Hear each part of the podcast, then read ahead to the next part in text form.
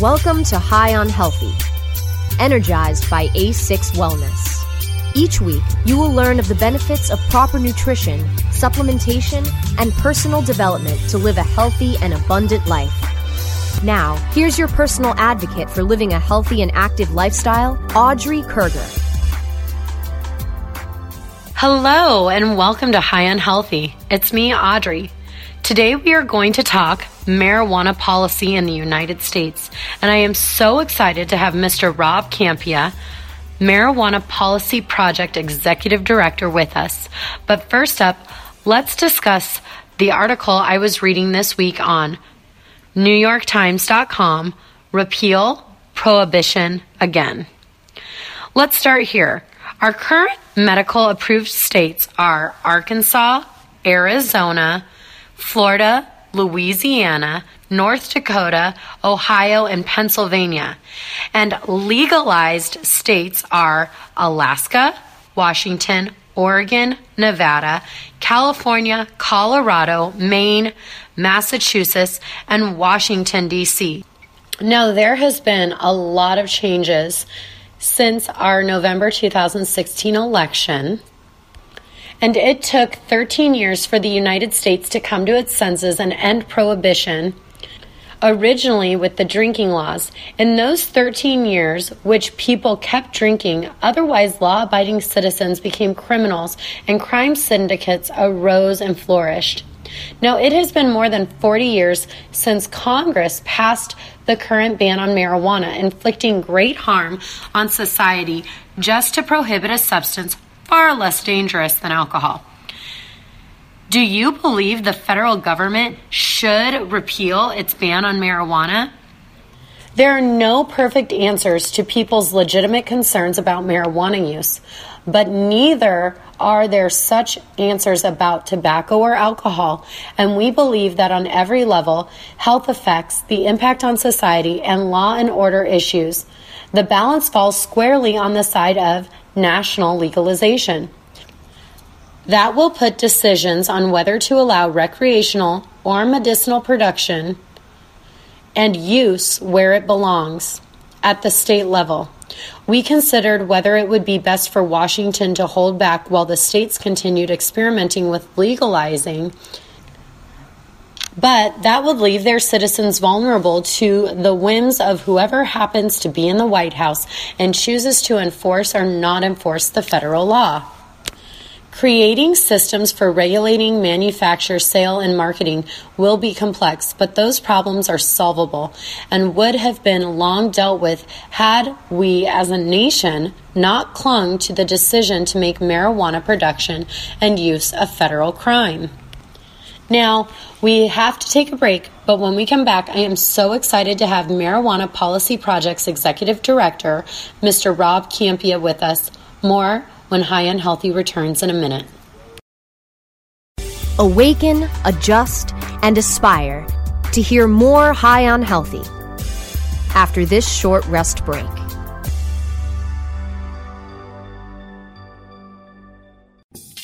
Cannabis legalization efforts are increasing competition for businesses wanting to make it big. In this complex and fast changing environment, only the savviest will survive. What are you going to do to stay ahead of the game? Enter New Frontier's free platform, Equio, the premier business intelligence, visualization, and marketing platform for the cannabis industry. With Equio, you can stay on top of your store's sales, trends, and competition Better understand your seasonality and broader sales trends? Identify and compare your top products and categories and cross buying opportunities. Go to www.equio.io to sign up for your free membership today. That's EQUIO.io to sign up now. The power of real time big data is now in your hands. Run with New Frontier and let us help you conquer the wild. The National Cannabis Industry Association presents the Seed to Sale Show, January 31st and February 1st at the Colorado Convention Center in Denver.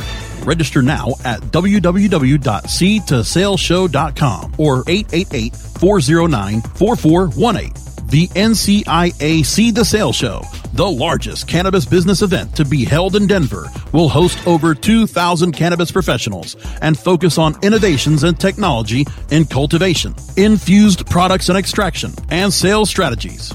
The show will recognize the best in the industry with the Cannovation and Cannatech Awards. Register before January 6th for $100 savings at seed2saleshow.com. Use the code RADIO15 for an additional 15% off. Plan your experience now for the NCIA Seed to Sale Show, January 31st and February 1st. Seed2saleshow.com or 888 409 4418. Oh, let the marijuana llama tell you something now about a game for your phone gonna make you say, wow! The game's about the game of growing cannabis for cash. Grow the seed, sell the bud, put the savings in the stash. Little by little, your empire grows large. Put the celebrities inside your entourage. You can choose to play with Snoop or me or Cheech and Chong. Cypress Hill, Willie Nelson, Wiz Khalifa with a bong. The name of the game is Hempire., that's the point. Download and play while you light yourself a joint. The business of cannabis should be no crime. Hempire. is even hot proved by the man who run high times. Oh yeah? Get it on Android and I and iOS today. Marijuana Llama out. Got to tend to me own crops, you know. Money don't make itself. Hempire. We don't limit how much you smoke, and we don't limit where you listen. Cannabis Radio is now on iTunes, Stitcher, and iHeartRadio.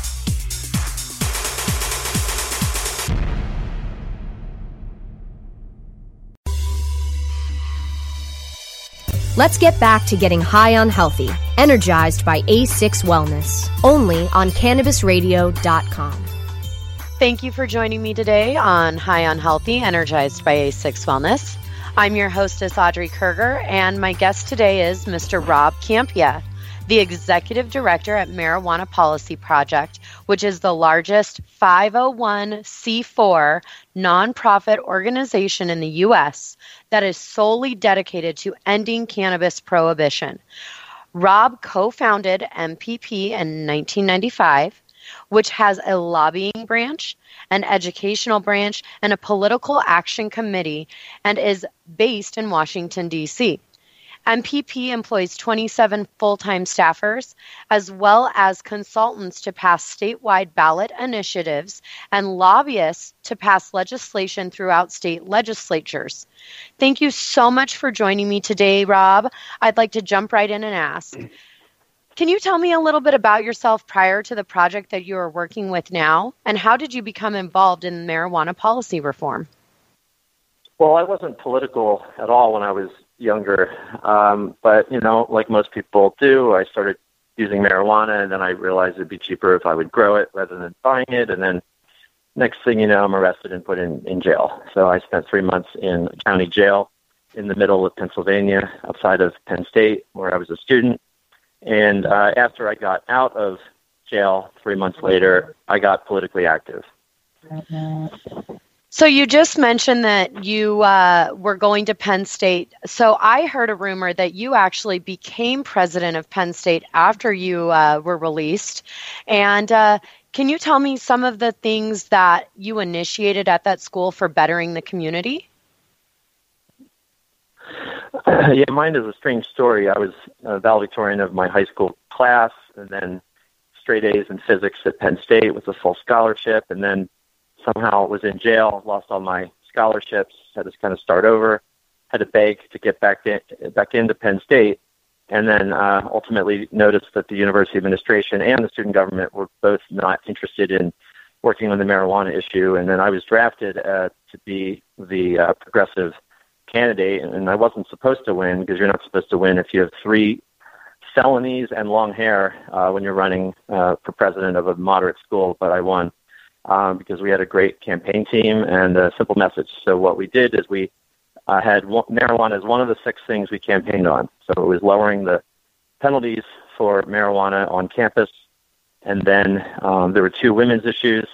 One was uh, instituting a mandatory uh, sexual assault awareness program for all incoming freshmen, getting a gynecologist in the um, the health center, which didn't they didn't have one at the time, uh, one of the most popular items was uh, reinstating the recycling program, and then there was some budget stuff, some bike paths. So there were six total. Marijuana was one, and in just one year, uh, our administration actually achieved five out of the six, which is you know shocking. And marijuana was one of those. So when I was a student there, um, as I was leaving, which was 1993 Penn State actually uh, reduced the penalties for students who got caught with marijuana on campus. And then I moved to Washington, D.C. three days after graduating and started working at the national level.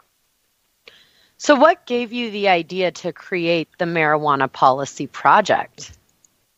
You know, after living in D.C. for a year and a half, and I had the pleasure of working at the National Office of NORML, which was the premier marijuana organization in the country. I learned a lot in that year and a half, and one of them was that the the halls of Congress were not crowded with pro marijuana lobbyists or anti.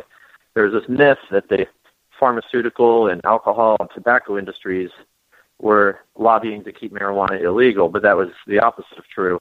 No one was lobbying uh, on anything, and so we started MPP in 1995 for uh, the purpose of lobbying Congress uh, full time on the marijuana issue.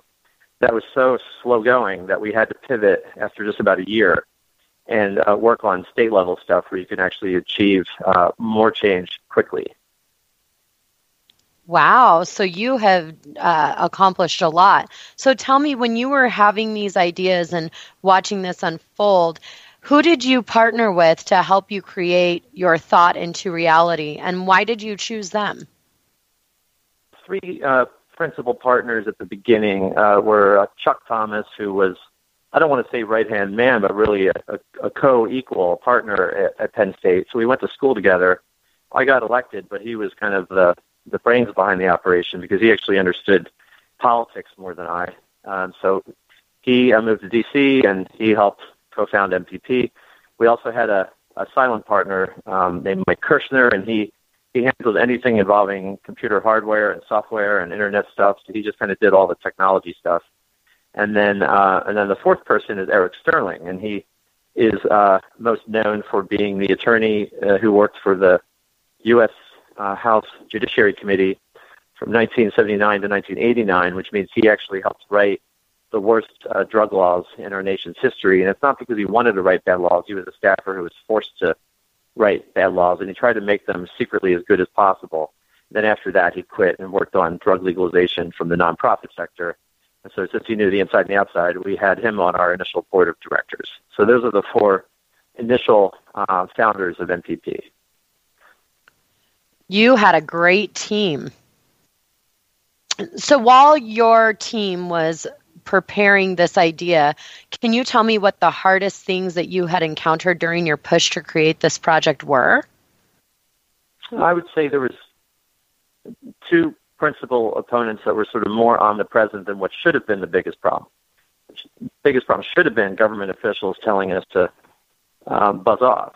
Um, but really, the two problems were there was enormous amount of infighting, and so um, uh, every day there was someone who was um, calling or eventually emailing and just trying to um, interfere with our operation. They had better ideas, different ideas, grudges, and uh, so we actually there's so much infighting back in those days that we actually had to sort of say we're going to appoint one of the three of us to be in charge of infighting, so that the other two guys actually don't have to deal with it. And so I volunteered for the uh, part-time infighting position where I would just fight with allies uh, approximately 40% of the time.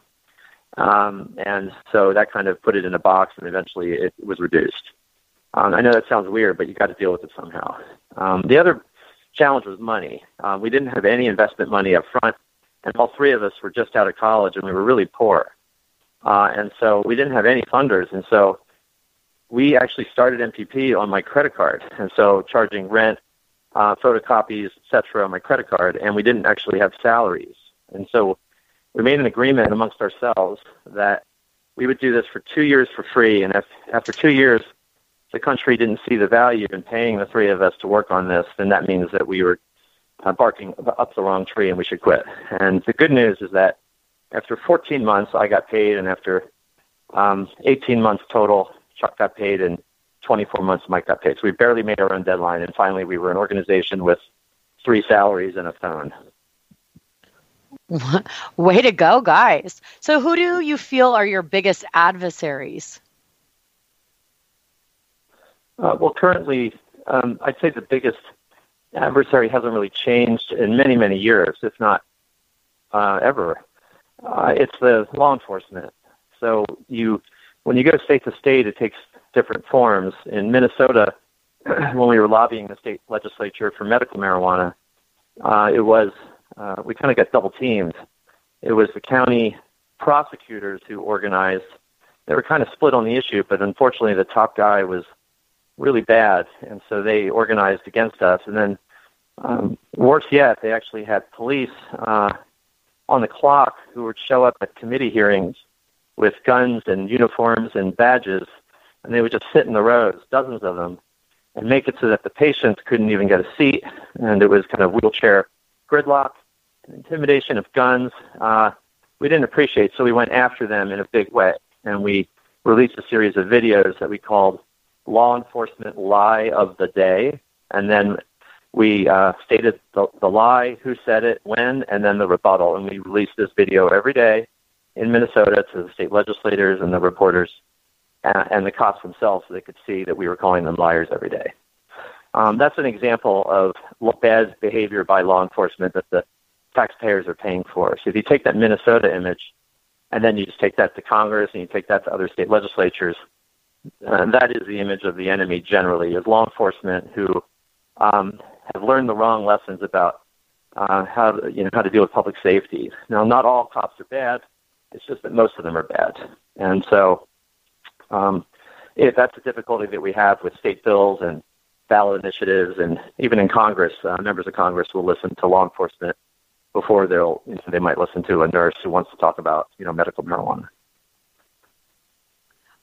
Well, that sounds like you guys had a really great way of coming up against those uh, law enforcement for sure. And now we do need to take a short break, but when we come back, we are going to continue our discussion with Marijuana Policy Project's Executive Director, Mr. Rob Kampia. Awaken, adjust, and aspire to hear more high on healthy after this short rest break. Play as Ted Growing, expelled botany sophomore and the biggest grower in town, only on Weed Firm Replanted. Available on the App Store and Google Play. It's a lot of work being the biggest grower in town. Maintaining a room full of plants while dealing with a slew of eccentric customers? From a hardcore partier to the curious neighbor next door. Is anybody home? Help me expand my bud business by unlocking new strains, customizing my grow room, and completing challenges that you can't get enough of. Grow your empire so big you can see it from space. Low on funds? Don't worry. Weed Firm Replanted is free to download. Download Weed Firm Replanted for free on the App Store and Google Play today. Get growing, Mr. Growing. Mindful of sustainable practices and limiting their environmental footprint, Sansal hemp is always grown outdoors, as nature intended. By starting with uniform genetic profiles, Sansal ensures the plant will maintain its optimal performance and yield consistently throughout its life cycle. It is through innovative processes that Sansal is able to achieve pure whole hemp extracts and meet industry requirements and the level of quality desired by many of their customers. Healthy plants, healthy people. SansalCBD.com. Improve your lifestyle naturally. Everyone deserves the medicine they need. Aaron's premium CBD essentials and CBD nectar products are made from plant based organic ingredients, grown and processed in the United States. Our unique formula of coconut oil and coconut water, infused with CBD oil, is ideal for all skin types and provides maximum relief. Aaron's Essentials was formulated by 9 11 first responder and stage 4 cancer survivor Aaron Sieber. As a cannabis connoisseur, Aaron began making and using his own lab tested medicinal cannabis products to help relieve the side effects of his rigorous cancer treatments.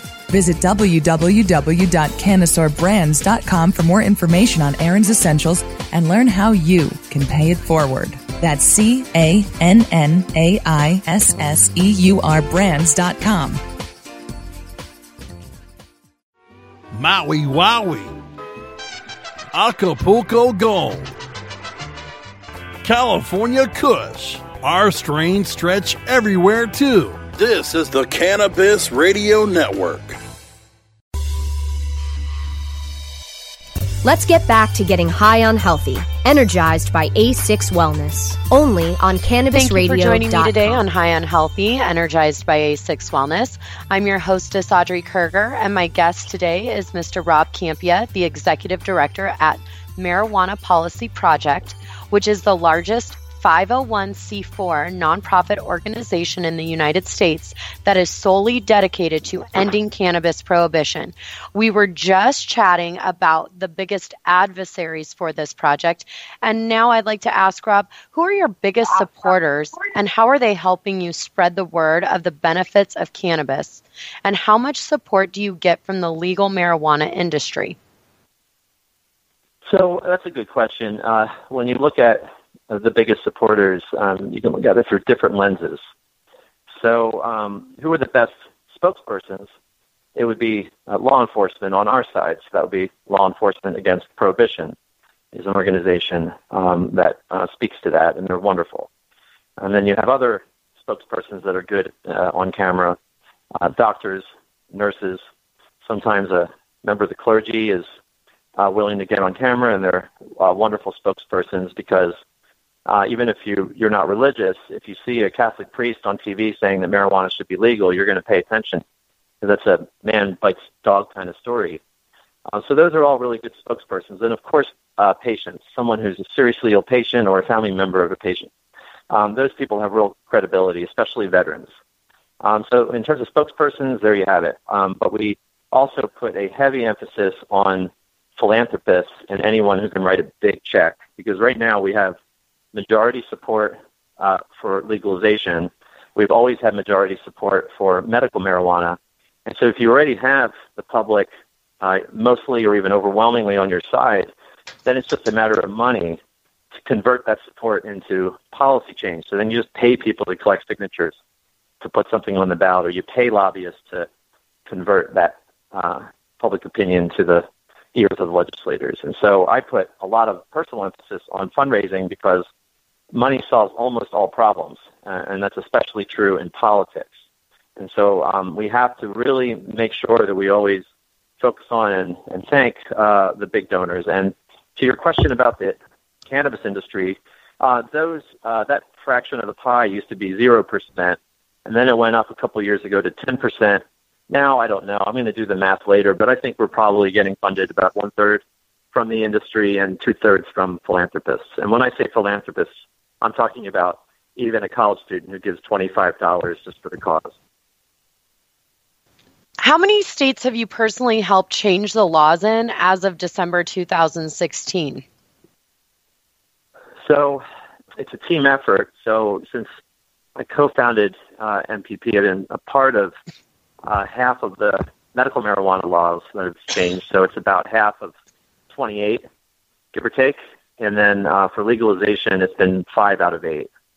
So the big breakthrough, we had a couple of big breakthroughs. One was Hawaii was the first state to legalize medical marijuana through a state legislature as opposed to an initiative, and that was in 2000. And we worked hand in hand with um, the activists in Hawaii, and that was the first big win for MPP, and it was also the first time that a state legislature had done such a thing. Uh, that's an example of medical marijuana bills. And then you have medical marijuana initiatives, which we passed in Arizona and uh, Montana and Michigan. Um, and then you have uh, most recently passed uh, bills in Pennsylvania, where we did about half of that work, Ohio, where we did way more than half of that work. Uh, those were huge, huge uh, victories. Uh, and then, of course, legalization. Um, we did Colorado, and that's the one that's the most significant. Colorado in 2012, Alaska in 2014, and then three states uh, just a couple weeks ago. So we were running or co-running uh, the initiatives for legalization in Maine, Massachusetts, and in Nevada. So we won three, and unfortunately, we barely lost in Arizona. We helped in California, but we did not run that campaign. Can you tell me how the country's different from when MPP was started and when it's come to the marijuana issues? Like, what do you see different in our country now? So when we uh, founded uh, MPP in 1995, uh, medical marijuana was not legal in any state, and there had not been a medical marijuana bill in Congress in a decade. So there was basically just nothing.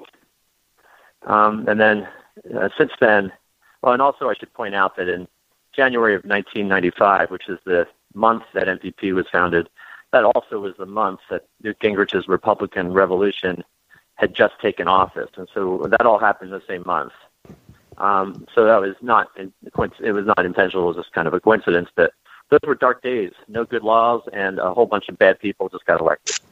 And then uh, now, compare that to now, you have 57% support for legalization nationwide.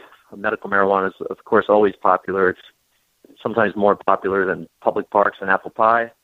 And then you have uh, the politicians, where we have a majority now in Congress who believe in states' rights for medical marijuana, and we almost won uh, states' rights for legalization. Uh, we were nine votes short on the House floor two years ago, and that doesn't get a lot of attention. But just imagine that that actually happened. A Republican House in Washington D.C. almost voted to pass an amendment to forbid the Justice Department and the DEA from interfering with state legalization and medical marijuana laws. It's a huge amount of progress in 22 years, and of course, all these state laws have changed in the meantime. So it's like night and day, and uh, I suspect that we're going to change a few more laws each year, and I suspect that none of these good laws on the state level will be repealed anywhere. That is amazing what you have accomplished in the years that you've been fighting for this. So, what are your plans coming up for 2017, and what do you hope to accomplish? So, it's probably easiest to think of it in terms of bills versus ballot initiatives and medical marijuana versus legalization. So, it's kind of four quadrants on the state level. So, with um, with legalization bills, um, the state that's probably the most likely to legalize through the state uh, legislature um, is Rhode Island. So that would be the first time that any state will do that if Rhode Island does it. And there's some other states that are flirting with legalization bills. Um, Vermont is serious. They're not just flirting; they're seriously um, dating uh, the idea. And uh, um, and then there's some other states that are very serious about passing legalization in their state capitals, such as uh, Maryland, um, Delaware. There's some really high-level people in Delaware um, and uh, a few more states uh, that will come along later.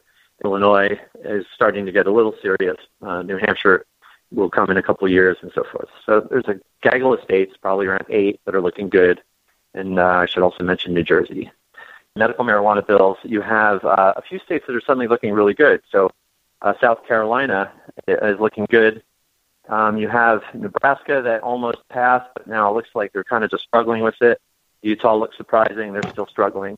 I'd say the two that are most likely would be South Carolina and Louisiana on on that, plus uh, Texas. Texas is a state that passed a um, ineffective medical marijuana law, and it looks like there's real momentum to pass a real uh, medical marijuana law. And then you have initiatives. Way too soon to list the states. We're all still talking. It looks like uh, people are excited about legalization in, in Michigan for 2018. People are excited about medical marijuana in places like Utah, but none of this is confirmed. I would say that in Missouri, that's the state that's most likely to legalize medical marijuana through an initiative because the public, you know, the polling is so high. I think they just have to put it on the ballot and and uh, put some patience up front, and I think Missouri looks good. So there's going to be a lot of progress in the next two-year cycle. That's fabulous. So, what's your prediction for marijuana policy under Trump, and will this change MPP's strategy? You know, interestingly, when um, we launched a multi-state legalization strategy right after we won in Colorado, so that was in November, December of 2012. Our plan was to win in a bunch more states on legalization, and then that was going to cause uh, Congress to have to deal with the issue in 2017. And here we are all the states that we wanted to pass uh, did pass, except for Arizona. Unfortunately, we'll try again later. Um, and uh, California is one eighth of the country, so um, Congress is now needing to pay attention. And so our strategy is actually exactly the same, which is you have to um, lobby in a serious way to pass uh, marijuana related amendments on the appropriations bills. So you still have to try to forbid the Justice Department from wasting taxpayer money. You still have to try to protect veterans. You still have to try to fix the banking problem. And all these can be done through annual spending bills. So all that's the same strategy, regardless of who's in Congress and who's in the White House. Um, and then, of course, we had to deal with the new Justice Department and new Attorney General regardless. And so it just happens to be that the appointee is way worse than what we could have hoped for. Um, so now we have a potentially horrible Attorney General when we were kind of hoping it was going to be like a mediocre one. But I think my main message to people who are concerned about the status of marijuana under federal law is that the president has not that much power over marijuana. The president has a lot of unilateral power when it comes to you know treaties and foreign policy and um, ambassadors and pushing the nuclear button. Anything involving foreign policy is the president's domain. as far as domestic drug policy, you should be looking at uh, Congress and not who's in the White House. And so that's where there's hope. The, not that the Democrats are always good, but the Democrats happen to be better on marijuana in general, and so the Democrats picked up seats in the Senate and in the House. And that doesn't get a lot of attention. So the Congress is either the same or a little bit better, you know, next year than it was this year. So we have reason to be hopeful. Awesome. Well, that sounds great. So, can you tell me what the average American can do to help support your project and your mission? I think the quickest way to get involved is to go to mpp.org or marijuanapolicy.org get to the website and sign up for email alerts, and you'll see you'll get two kinds. One are national, and one are specific to your state. So you get a couple a month, and it'll tell you what bills are interesting and um, what's happening with the government in your region.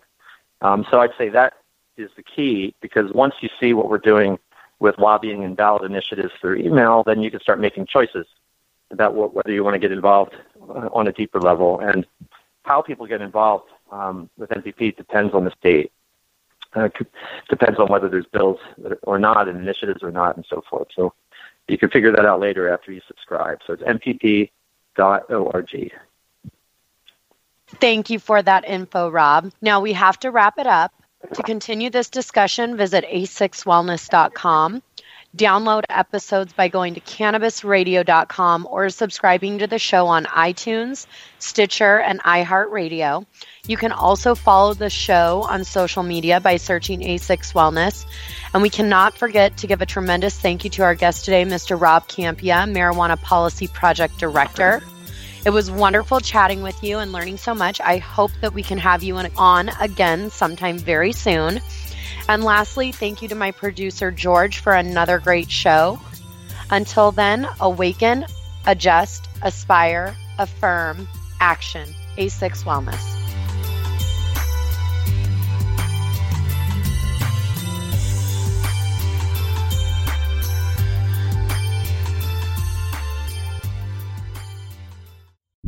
The opinions expressed on this CannabisRadio.com program are those of the guests and hosts and do not necessarily reflect those of the staff and management of CannabisRadio.com. Any rebroadcast or redistribution without proper consent of CannabisRadio.com is prohibited.